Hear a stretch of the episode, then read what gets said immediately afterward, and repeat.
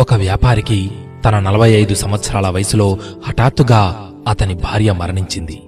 అతని బంధువులు స్నేహితులు తనని రెండవ వివాహం చేసుకోమని స్థిరపడమని పరిపరి విధాలా చెప్పి చూశారు.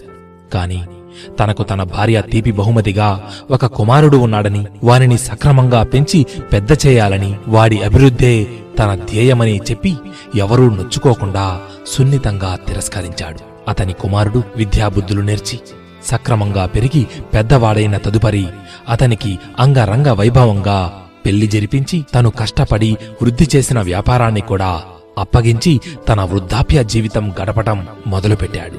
అలా కొంతకాలం గడిచిపోయింది. ఒకరోజు వృద్ధుడైన వ్యాపారి భోజన సమయంలో తన కోడలిని కొంచెం పెరుగుంటే వేయమ్మా అని అడిగాడు. దానికి కోడలు అయ్యో పెరుగు లేదండి అని చెప్పింది. అప్పుడే లోపలికి వస్తున్న కొడుకు ఆ సంభాషణ విన్నాడు. భోజనం పూర్తి చేసి తండ్రి వెళ్ళిపోయిన తరువాత కొడుకు కోడలు భోజనానికి కూర్చున్నారు. వారి భోజనంలో సరిపడినంత పెరుగు ఉండటం ఆ కొడుకు గమనించాడు. భార్యను ఏమీ అనలేదు. మౌనంగా వ్యాపారానికి వెళ్ళిపోయాడు.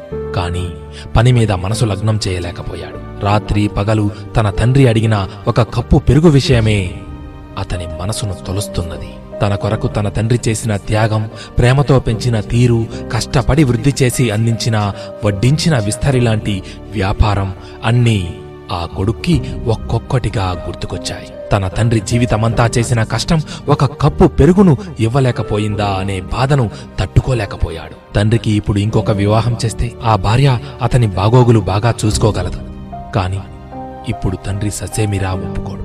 భార్యను దండిస్తే ఆమె మనసు మారుతుందన్న నమ్మకమూ లేదు. ఎంత ఆలోచించినా అతనికి మార్గం తోచలేదు. చివరికి ఒక నిర్ణయానికి వచ్చి మరుసటి రోజు హఠాత్తుగా తన తండ్రిని వేరొక ఊరు తీసుకుని వెళ్ళి మంచి ఇల్లు చూసి అన్ని సదుపాయాలు ఏర్పరిచి తండ్రిని అక్కడ ఉంచి తిరిగి వచ్చేశాడు. మామగారు అంత హఠాత్తుగా ఎక్కడికి ఎందుకు వెళ్ళాడో కోడలికి అర్థం కాలేదు. భర్తను అడిగింది. కాని తనకు కూడా తెలియదు అని చెప్పడంతో ఆలోచనలో పడింది. ఒక వారం గడిచిపోయింది. మామగారి విషయం తెలియటం లేదు. భర్తను అడిగే ధైర్యం చేయలేకపోయింది. సహజంగానే ఆతృత పెరిగింది. ఆ రోజు ఉదయం భర్త వెళ్ళిన తరువాత ఏదో పని మీద గుమాస్తా ఇంటికి వచ్చాడు. కోడలు మామగారి గురించి ఆరా తీసింది.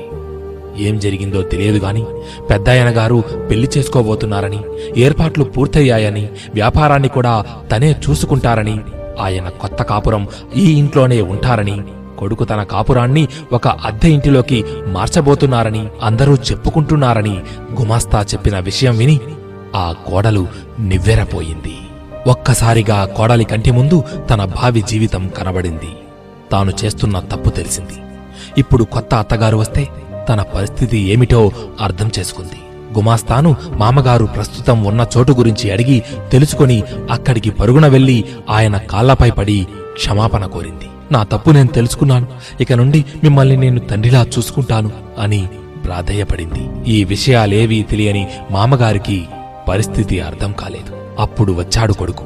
తల్లిదండ్రుల విలువ కప్పు పెరుగు విషయంలో తాను బాధపడిన తీరు కోడలకి తెలియజెప్పటానికి ఇలా చేయవలసి వచ్చిందని వివరించాడు. తనకు తానుగా మారటానికి భర్త పడిన కష్టం చూసి ఆ భార్య సిగ్గుపడింది.